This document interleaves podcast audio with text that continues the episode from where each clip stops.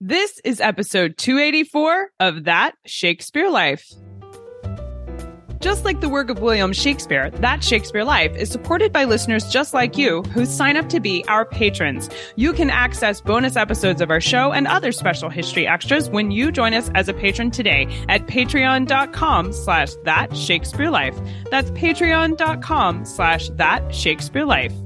If you're an educator in Shakespeare history or a massive Shakespeare history enthusiast who really likes to try out some of the history you learn about here on our show, then consider joining Experience Shakespeare. That's the membership platform here at That Shakespeare Life, offering digital history activity kits that work like science labs for Shakespeare history. Learn more at CassidyCash.com slash member and stay tuned after the episode for even more details. Hi, I'm Henry Hansen, PhD. I'm a soccer scientist and I have researched the mechanics of the 16th century football found at Stirling Castle. Another great method for studying the life of William Shakespeare includes listening to this. It's That Shakespeare Life with my friend Cassidy Cash.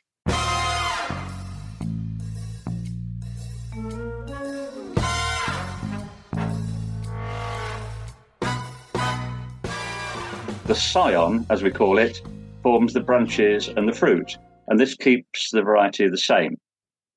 They did this in Shakespeare's time, and we use the same method today Welcome to That Shakespeare Life with Cassidy Cash. Cassidy believes that if you desire to successfully learn or perform Shakespeare's plays, then understanding the real life and history of William Shakespeare himself is a must. That Shakespeare Life is the podcast that helps you go beyond the curtain of some of Shakespeare's most iconic works and explore the world of early modern England as Shakespeare would have lived it, learning from the writers, historians, and performers who know it best. And now, here's Cassidy. The air is turning crisp outside and the orchards are ripe with bright red apples. As you're going out to enjoy some fresh apples in the beautiful autumn weather, you may be delighted to know that Shakespeare enjoyed this same tradition as well, with a variety of apples being available in England for the 16th and 17th century, and they were highly valuable fruits used in a wide variety of ways. Shakespeare uses the word apple in his works a total of nine times, including references to crab apples, rotten apples, and the apple of your eye, among others. The word apple was used to describe the round edible fruit that we know today, but it could also apply to other fruits. In fact, some 16th and 17th century references use apple as a generic term for any fruit that included a nut or a pit in the center, as opposed to a berry, for example. There's even one expression from the Middle Ages called apple of paradise, which refers to a banana. The apple fruit features prominently in religious artwork for the 16th century, as well as being useful for cooking, apple cider, and of course, the famous Christmas beverage enjoyed in Shakespeare's lifetime, apple wassail. To explore the history of apples in England, who exactly brought them over to Europe and how they crossed the Atlantic to North America with English colonists, is our guests, Nigel and Alison Deacon. They are here to be sharing with us not only how apples were cooked for Shakespeare's lifetime, but other more surprising places you might find them in the 16th and 17th century as well.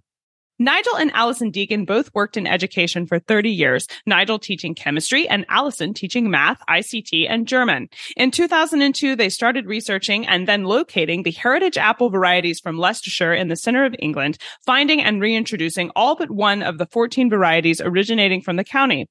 Their website put them in touch with many others also interested in heritage and unusual apples, and they now have a collection of 200 rare varieties. They have a particular interest in wild apples and red fleshed apples and are now now involved in a project with a leading nursery in the UK breeding new apple varieties for the garden and retail markets. You can find links to Nigel and Alison's website in the show notes for today's episode.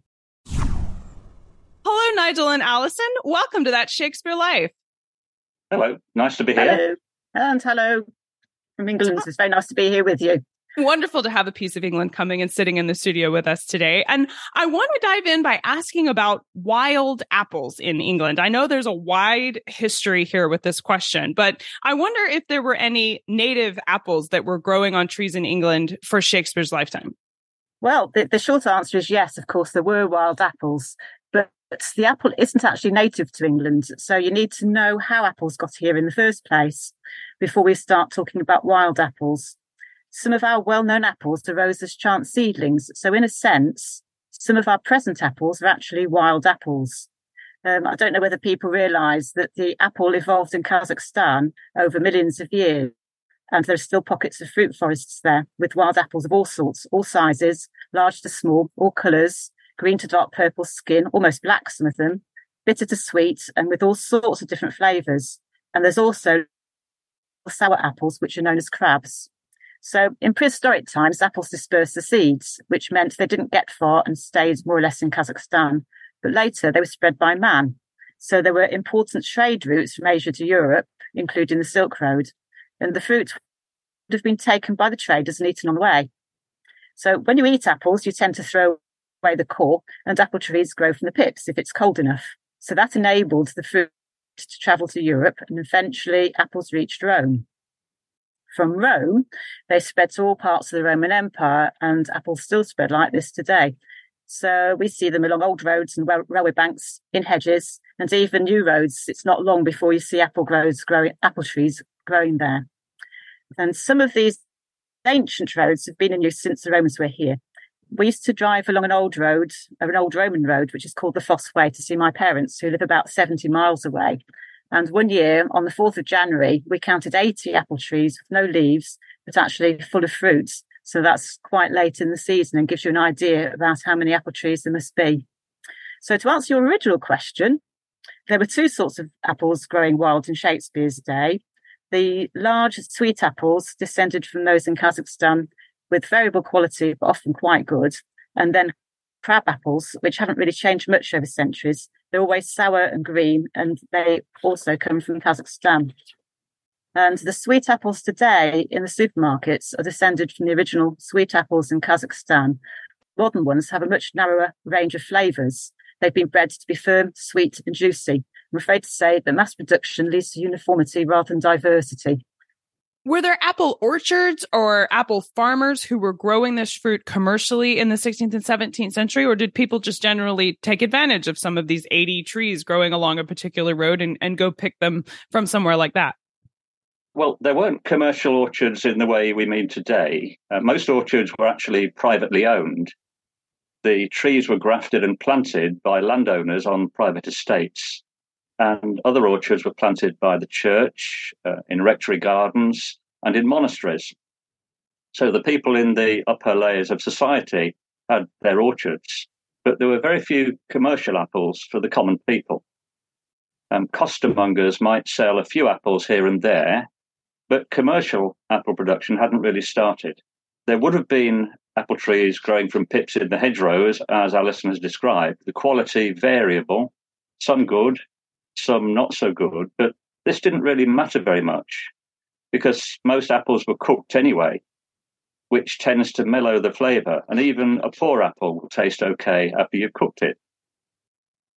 Another important point is that if you plant a seed, you always get a new variety apples don't breed true. So you can't reproduce an apple tree by planting the pips. If you plant the pips, you, will get an apple tree, but the apples will be different from the one you started with. To copy an apple tree properly, you have to clone it. And this is done by a process called grafting. You take a cutting from the tree that you want to copy, and then you splice a tiny part of it onto another tree called a rootstock, or simply called a stock and the stock supplies the roots. The cutting, or the scion, as we call it, forms the branches and the fruit, and this keeps the variety the same. They did this in Shakespeare's time, and we use the same method today. In fact, all commercial apple trees are constructed from these two parts.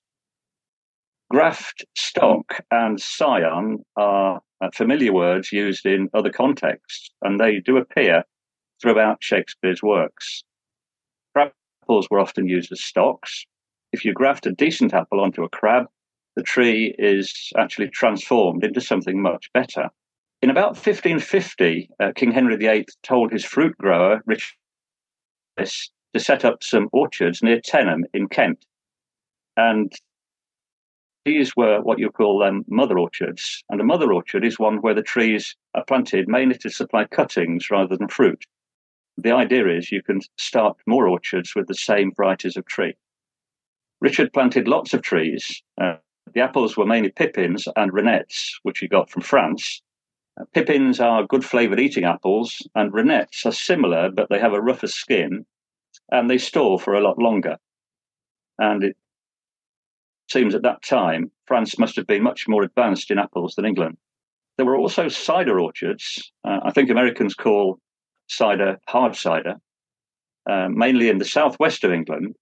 And these orchards had been established much earlier since the Norman conquest. And they became more important as the winters got colder.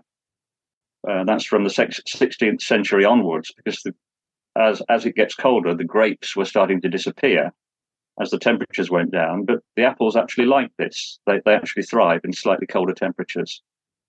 So you mentioned pippins and crabs as well as Rene apples, but what was the most common type of apple for Shakespeare's lifetime? If we were recreating a dish and we from the 16th century, we wanted to use an authentic type of apple, which one would you recommend? Well, it really depends on your income. So if you're a wealthy landowner and had your own orchard, you'd have sweet apples similar to those that we have today, but with a much wider range of flavour.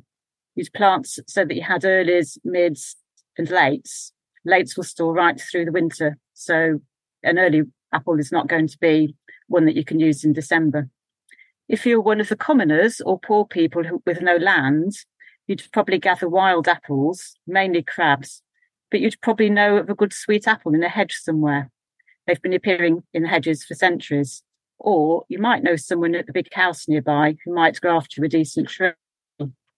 And if you were somewhere in between, so you're perhaps a yeoman, um, that's a, a, small farmer, I suppose, you might have a couple of good trees. And a famous example of this is actually at Isaac Newton's home, where there's a tree. I think it's the descendant of the original one. And of course, that's where he is alleged to have thought about gravity in the first place. And that's around that same time of um, our history. And at the time, of course, there were gardens for tradesmen and business people, such as William Shakespeare's father, John, who was a glove maker and a businessman. And he had a house in Stratford, which is often now known as um, Shakespeare's birthplace if you come to Stratford. So if you were lucky enough to have a garden, you'd probably have an apple tree yourself. But you probably at the time people didn't tend to eat apples raw; they tended to just cook them. And of course, again, it's according to your wealth really as to how you could do that. So most of the people were cooking the apples, and there were quite a few recipes. And roasted crab apples were added to ale or cider. And these roasted crab apples were put into the wassail bowl which is a mulled alcoholic drink consumed around the 6th of January. And Shakespeare refers to that in Midsummer Night's Dream, of course, when Puck talks about a roasted crab. Sometimes lurk I in a gossip's bowl in very likeness of a roasted crab, which of course are not sea creatures, which most school children think of first of all when they hear that phrase, because we don't tend to talk about crabs that often. And in Tempest, Caliban says, I prithee, let me bring thee where crabs grow, and I with my long nails will dig thee pignuts. So pignut here is a Conopodium majus, which is in the celery family, and the underground part, the tuber, is a bit like a chestnut. Um, I think uh, pignut means something a bit different in America. I think it's one of the hickories, which is um, a pig referred to as a pignut. So common types of apple in Shakespeare's time for wealthier people were the costards, the codlings and the pearmains, which are categories of apple rather than particular varieties. At that time, there weren't that many named varieties. So the costards were ribbed, but not particularly sweet, and tended to be green or yellow um, fleshed. No, sorry, not fleshed, the skins. And they're best used for cooking or cider making. Codlings are similar but smoother, and there are still some around today with the, the name codling with them. The pearmains and the pippins are much better flavoured, have much better skin colour, often red or with a blush, and are much sweeter. And they're also still with us. And we do tend to eat those raw these days. And if we just go back to costards, there are references to costards in Shakespeare's plays because the word was even used as a slang term for a person's head. And Shakespeare gave a name to one of his characters in Love's Labour's Lost. And a related word, costermonger, a costermonger was a fruit seller with a hand cart or donkey cart. If you sold from a basket and didn't have a cart, you were a hawker. So costermongers were usually quite tough men, hard living people, roughly spoken, and not averse to a fight from time to time. We know the apple was used for cooking. And you've mentioned cider as well as a few people, at least those on the Silk Road, would eat them raw, but not maybe necessarily in England. But I wonder what other uses made the apple a popular fruit for 16th and 17th century England. As we mentioned before, Henry VIII imported a lot of dessert apple trees from France, and lots of new orchards were planted as a result of that. The cider apples already growing here were a bit different, and you can get this from the names. Um, they're called sharps, sweets, and bitters. And these are the three important flavors in cider. The flavors have to be in the right balance. And this isn't possible if you just use eating apples. You need some of the apples to have extra tannin and acid. And these come from bitters and sharps. You have to blend the apples to get the right flavor. And there's an old saying the worse the apples, the better the cider. And there is a grain of truth in this. Eating apples used on their own make very poor cider. It tastes flabby because there's not enough tannin or acid. The other unusual thing about cider apples is some of them, especially the sweet ones, are high in cellulose. And if you try to eat one, to start with, you think this is a, a very nice apple. But then you chew and you chew, and eventually you get a, a mouthful of what feels like straw, and you have to spit it out. Now, apples like this are great for pressing because when you crush them, the juice will run out easily and it will stop the press from blocking up. A popular cider apple was the Foxwhelp, and this is a bitter sharp cider apple from the west of England. It's red skinned, picked in September, and it was first recorded in 1600. Probably comes from Gloucestershire, and it was used in the best ciders. And sometimes crab apples were put into ciders for sharpness, but if you overdid it, the brew would become very harsh and rather unpleasant to drink. There are some records of cider makers doing this and ending up in court. But the, the sour juice of the crab was in high demand. It was called verjuice, and it was used a lot in cooking, especially in making sauces. And it tastes rather like a flavored vinegar, and those are quite popular today. You can still get verjuice, but you have to get, go to a specialist supplier. As to other uses of apples, it's not just the fruit that matters. The, the crab apple is a very good source timber.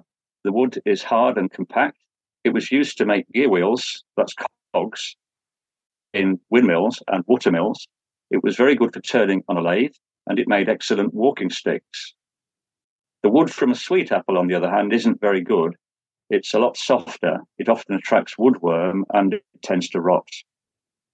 We found one rather odd account of another use of apples, and for this, I'll pass over to Alison. Yes, it's in the Bear Garden of London, which was a popular place of entertainment fairly close to the Globe Theatre, which, of course, is Shakespeare's theatre. According to, to, to contemporary accounts, music and fireworks were used and special effects. So a visitor from Germany called Lupold von Wedel was at the Bear Garden on August the 23rd in 1584, and he left a description of his visit. He describes the bulls and bears being baited and a horse being chased by dogs. There were people dancing and a man threw white bread to the crowd. Apparently, they scrambled for it, and then, a quote, right over the middle of the place, a rose was fixed, the rose being set on fire by a rocket. Suddenly, lots of apples and pears fell out of it, down upon the people standing below. Whilst the people were scrambling for the apples, some rockets were made to fall down upon them out of the rose, which caused a great fright that amused the spectators. After this, rockets and other fireworks came flying out of all corners, and that was the end. Well, I have to say, I can't imagine what the rose was, but it sounds like a pretty um, well, I'm not quite sure it's the kind of entertainment I would want to go to. But so, but after your play down at the Globe, you could go down to one of these bear gardens and goodness only knows what kind of entertainments you might get. It sounds like a pinata that they burst uh, yeah, open with a with a rocket or something, like a container, and they burst it. Yeah, well, I was thinking of that, but there wasn't an awful lot of paper then, was there? So you think you kind wondering what on earth they've used to make it with. But I could only find one reference to it, so I've got no idea But um, it certainly sounds quite intriguing and a different use of apples anyway. Yeah, and exciting to think that there was a scramble for them. You know, I don't even think my kids would scramble after apples and pears today. They would they no. would hold out for candy and other such treats, but apparently for the 16th century, apples were on par with something that adults would scramble after to try and grab at mm. this celebration. Yeah. And of course, the interesting thing about the white bread in that uh, bit before is that uh, I think I'm right in saying that at that time, white bread was a sign of complete and utter wealth and affluence. And that if you were kind of lowly people, you'd have to have suffer the brown bread. And of course, I don't know about America, but that's totally reversed now. That kind of white bread is treated as not being very good, and you want to eat white, eat brown bread because it's much more healthy. But I think at that time, white bread would have been, you know, really kind of like giving you something expensive. I know we think of the word apple as applying to the round edible fruit we enjoy in dishes like apple wassail and other but were there other fruits that would have used the word apple that doesn't apply to the fruit that we think of today? Well, that's an interesting question, which got me researching. There's a strong belief that the word apple was used to signify fruit with core or stones and not berries. So I have found a copy of a dictionary from 1708, which describes the apple as the fruit from an apple tree, but says the word is also used for all sorts of round fruit, as well as herbs of trees, I'm not quite sure what that means. And a slightly later dictionary also says it's the pupil of the eye. I found a dictionary from the early 1600s, but surprisingly, it did not include the word apple. So I think from that we can assume that um, apple was being used in the same way in the 1600s. So then I got thinking about the number of fruits in European languages which have apple in them and wondered how they came about. I'll just explain some of these. So one source I found said that the medieval English term for banana was apple paradise. Dates were finger epler or finger apples, and cucumbers were earth earthapple or earth apples. At that time, the earth apple, the sorry, the potato was not known in Europe. And I imagine these fruits had been seen by people perhaps involved in the Crusades taking place in the 12th and 13th century when they'd been out to places like the Holy Land and Turkey and perhaps North, North Africa. So the English word apple or epler is an Anglo-Saxon word. Pomme has Latin roots, and that's of course a French word, and that meant any kind of fruit from a tree. Apfel is the Germanic word, and melon is Greek and Arabic. And these are all used to form words you've got today, and they all meant fruit, just generally fruit originally. So melon led to mello, which is the Italian word for an apple, and that leads to malic, which is the acid in apples. An obvious example of a fruit that's not an apple in English is the pineapple. And I think we could all agree that it is a fruit that looks a bit like a pine cone. So that seems quite a good description. So it's kind of giving us this clue that apple just means fruit. Then the Latin pom has led to pomodoro in Italian and pomme d'or in French, which both mean gold fruits uh, as a translation, and they both mean tomatoes. The modern French word is tomato, and the, mo- and the most common colour for tomato is red, but um, originally they were actually yellow fruits, and um, we, we do grow a yellow tomato ourselves. Now we're going back to English. Tomatoes were called love apples originally, and that's not to be confused with apples of love, which were nightshades, according to the dictionaries I mentioned earlier, and uh, certainly be a bit more dangerous than a tomato. And if we go back to the word pomme, we get pomme de terre and pomme frites, neither of which are apples, but uh, pomme de terre are potatoes and pommes frites are chips, as we call them in English. And I think that's French fries in America, because I think there's a, a distinction between chips and crisps. And in German, one of the dialect words for potato is Erdapfel. So again, the apple of the earth or the fruit of the earth. Uh, as I guess the reason England went for potato rather than um, Erdapfel was because it comes from the Spanish potato, and we'd already had the earth apple, which was the cucumber, which is growing on the earth rather than in the earth. So we had to have a different word.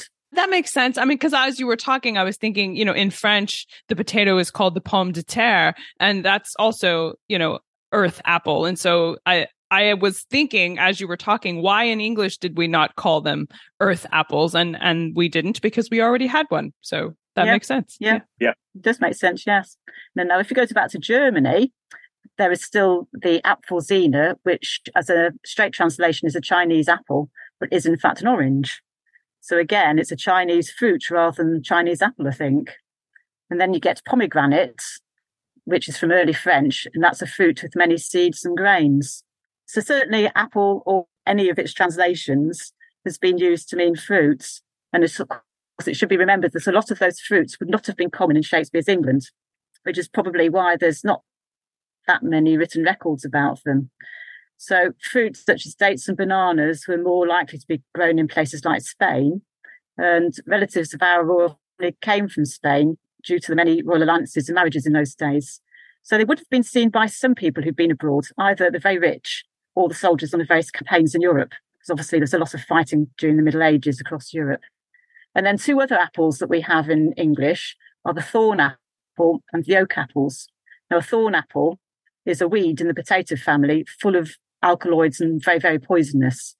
And it contains medical compounds which were once used to treat fever and pain. And there's a saying about thorn apples which refers to being careful when you speak or write. It ought to be known by everyone who uses social media, I think. If you plant thorn apples, don't expect strawberries. So, and the oak apple is actually a, a gall, a wasp gall on an oak tree. So that's your question, really, it is worth considering when you're reading anything written in Shakespeare's time and they use the word apple, that they don't actually mean apple, they just mean fruits. And that's, of course, why you get things where, where they talk about costards, codlings, pomaines, and pippins, because they're wanting to define what we consider an apple as opposed to just any other It's fascinating to see all of these words like crabs and pippin and all of these others that when we go to Shakespeare's plays and we see these words that we don't use today, it's amazing how many references to apples we now can see in, in his plays. I'm, I can't wait to go back and dive through the text and try to find some of these. Now, speaking of apples traveling around, and I know you talked earlier about how they came to Europe on the Silk Road. I've read that it was in the 17th century that apples were first brought here to North America by English colonists. And I wonder who it was that planted the first apple orchard here in North America and what kind of apples would they have brought over? Where, was there a particular kind that would make that trip across the Atlantic better than others? Well, there weren't actually any apples in America around 1600, apart from a few crab apples. But the colonists traveling there will have known from sailors that they needed fruit on the voyage.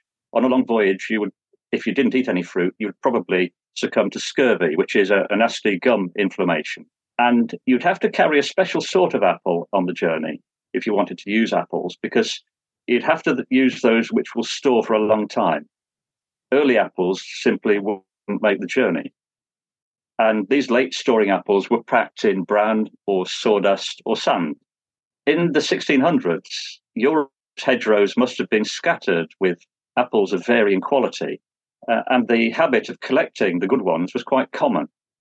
So when the colonists first went to America, it would be natural to save every seed from the apples and eventually plant it. And it's known that apple seeds from Europe were germinating in colonist plantations along the east coast of, of America in the early 1600s. A few grafted trees were also taken across. The first American apple orchard was planted in 1625, and it was planted on Beacon Hill in Boston by William Blackstone. And later, he moved to Rhode Island and planted more orchards his trees all came from seeds, so they were all new varieties. Though once he had a variety in an orchard, if it was a good one, he would tend to, to graft it and copy it exactly.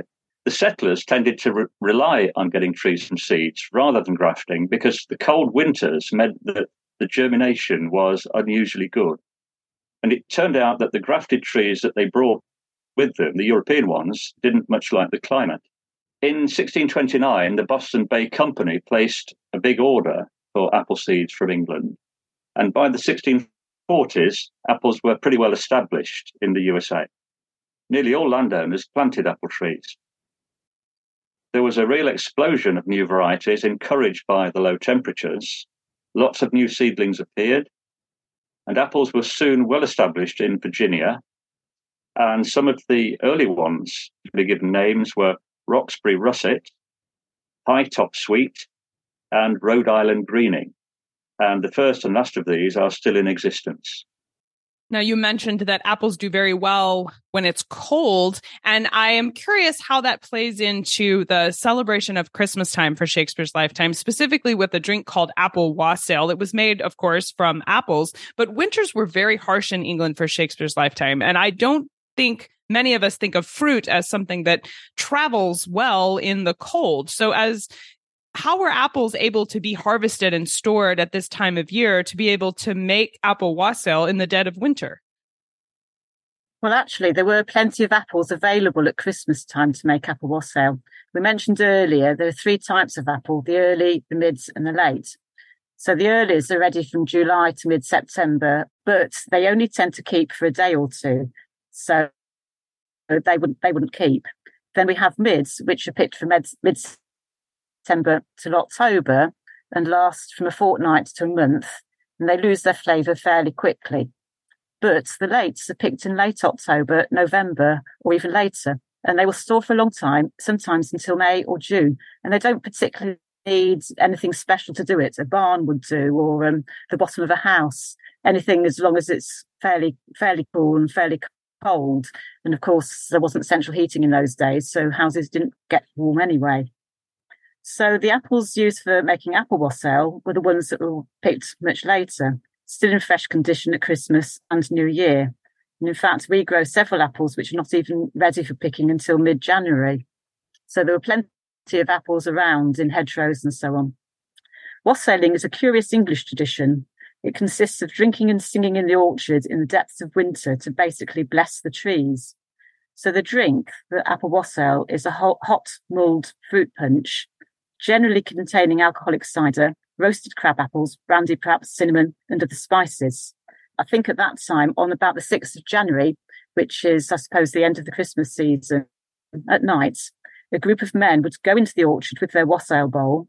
Slices of bread or toast would be laid at the roots of the trees, sometimes tied to the branches. Cider would be poured over the tree roots, and large amounts of wassail and cider would be drunk. There would be reciting of incantations, noises singing to the trees, and lots of shouting and banging around to get rid of any evil spirits from the orchard. And this was to ensure a good crop the next year.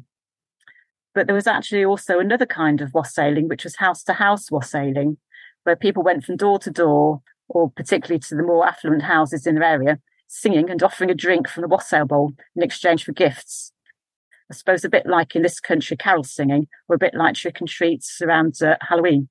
So wassailing still happens a little bit today, and basically it's an excuse for an interesting night out in an orchard to get drunk and to drink lots and make a lot of noise. Well, it sounds like a fascinating piece of of history and a interesting way to think about the celebrations of the season, but also fun to know that apples would have been available in a great abundance. And I know that we've heard so much about apples up to this point that we're excited to explore this history further and explore the history of this fruit in Shakespeare's lifetime further. What are some of your favorite books or resources you can recommend we use to learn more? It's difficult, but the best popular apple book that I, uh, I've come across is the one by Joan Morgan and Alison Richards. And it's simply called The Book of Apples and it contains detailed information about the history of apples and a survey of over 2,000 varieties. If you're interested in how apples evolved over the millennia and you know a little bit about DNA, you, you will also like The Story of the Apple. And this is by Barry Juniper and David Mabberley. And it describes where the apple came from and why the sweet cultivated apple is so different from all of the other wild apple species with tiny, bitter fruits. It was thought until recently that sweet apples evolved by careful selection and breeding by humans, but DNA testing has shown that this is not true. The sweet apple existed in the fruit forests anyway, and it's just travelled to us. We're also online at uh, suttonelms.org.uk with videos of our apple tastings, along with information about English apples and our apple breeding work. I definitely recommend that you check out their website and learn more about the history of apples and the work that they're doing there to preserve English apples. It's a really fascinating look. So we will link to their website as well as to the two books that they've recommended. If you'd like to explore the history of apples further, those are great places to begin. Now, Nigel and Allison, we ask everyone this next question here at That Shakespeare Life, and that's what's the one book you would take with you on a deserted island? My friends in England tell me I'm supposed to allow you the complete works of Shakespeare and a copy of the Bible, so your choice would be in addition to those. The thing I would miss the most would be music, because I'm a keen pianist, and I would like to take a printed copy of, of Handel's harpsichord suites so I could read the music and at least hear it in my head. And what about you, Alison? Well, having done the research and finding about out about all those words with Apple, it got me intrigued to, into other words as well.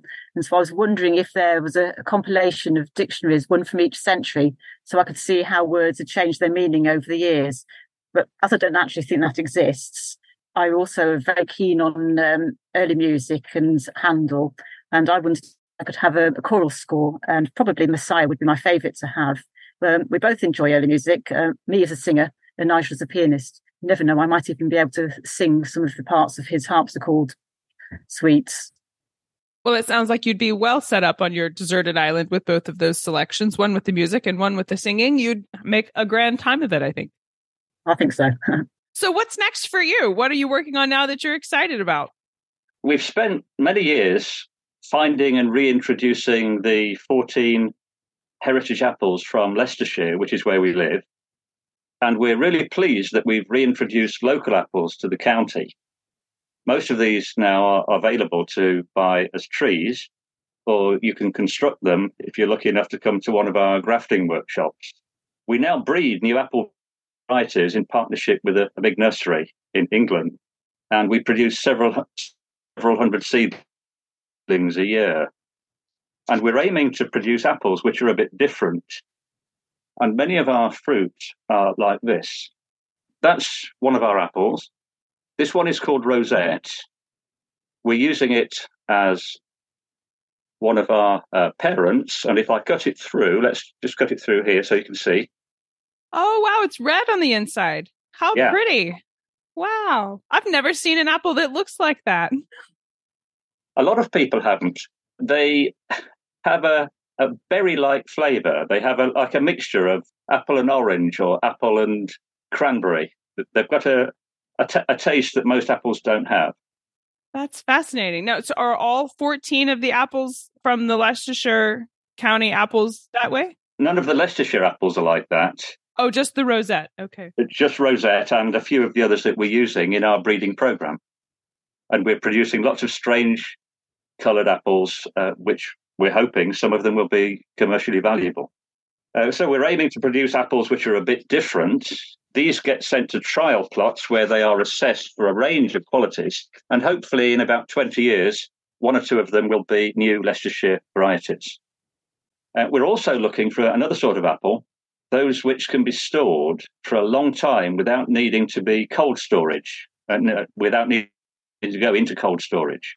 This is especially relevant when energy is becoming so expensive.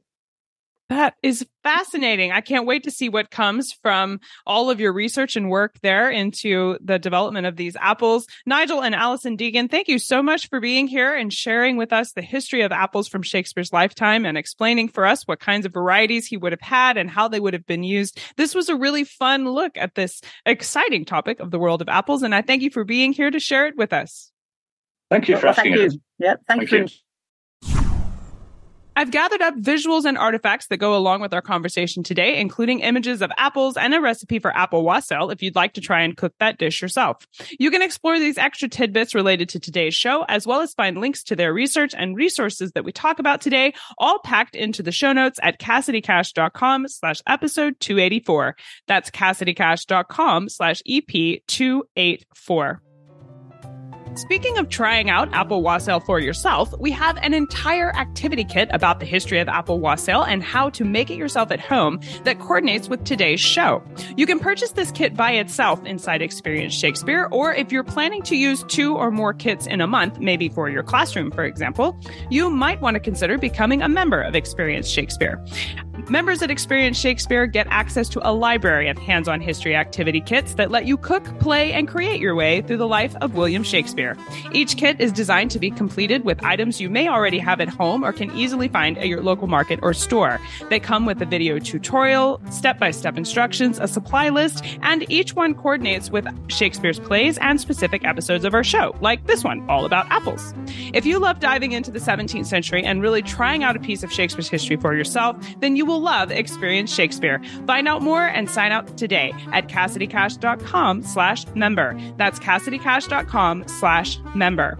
Inside today's episode, Nigel and Allison share with us visual samples from their orchard of the apples that they're growing there in England, including the rosette, which has that red flesh on the inside that you hear me talk about. If you would like to see the apple that Nigel is holding up, you can watch the video version of today's podcast inside our patrons area. Patrons of That Shakespeare Life power the work we do here and allow all of the research and connections that we make here to bring you this excellent history every week. They make it possible. If you would would like to have access to special bonuses like video versions of our podcast, as well as the chance to participate in the production of our show by choosing topic ideas and submitting your own questions to be asked during upcoming interviews, then you can join us as a patron today at patreon.com slash that Shakespeare life. That's patreon.com slash that Shakespeare life. That Shakespeare Life is researched and produced by me, Cassidy Cash. Our audio engineer is Gary Mayholm. That's it for this week. Thank you for listening. I'm Cassidy Cash, and I hope you learned something new about the Bard. I'll see you next time. Bye bye. Thank you for listening to That Shakespeare Life. As always, the best conversations happen after the episode over at CassidyCash.com. Become a part of a vibrant Shakespeare conversation by adding your voice over at the website. Until next time, remember, when you want to know William Shakespeare, you have to go behind the curtain and into That Shakespeare Life.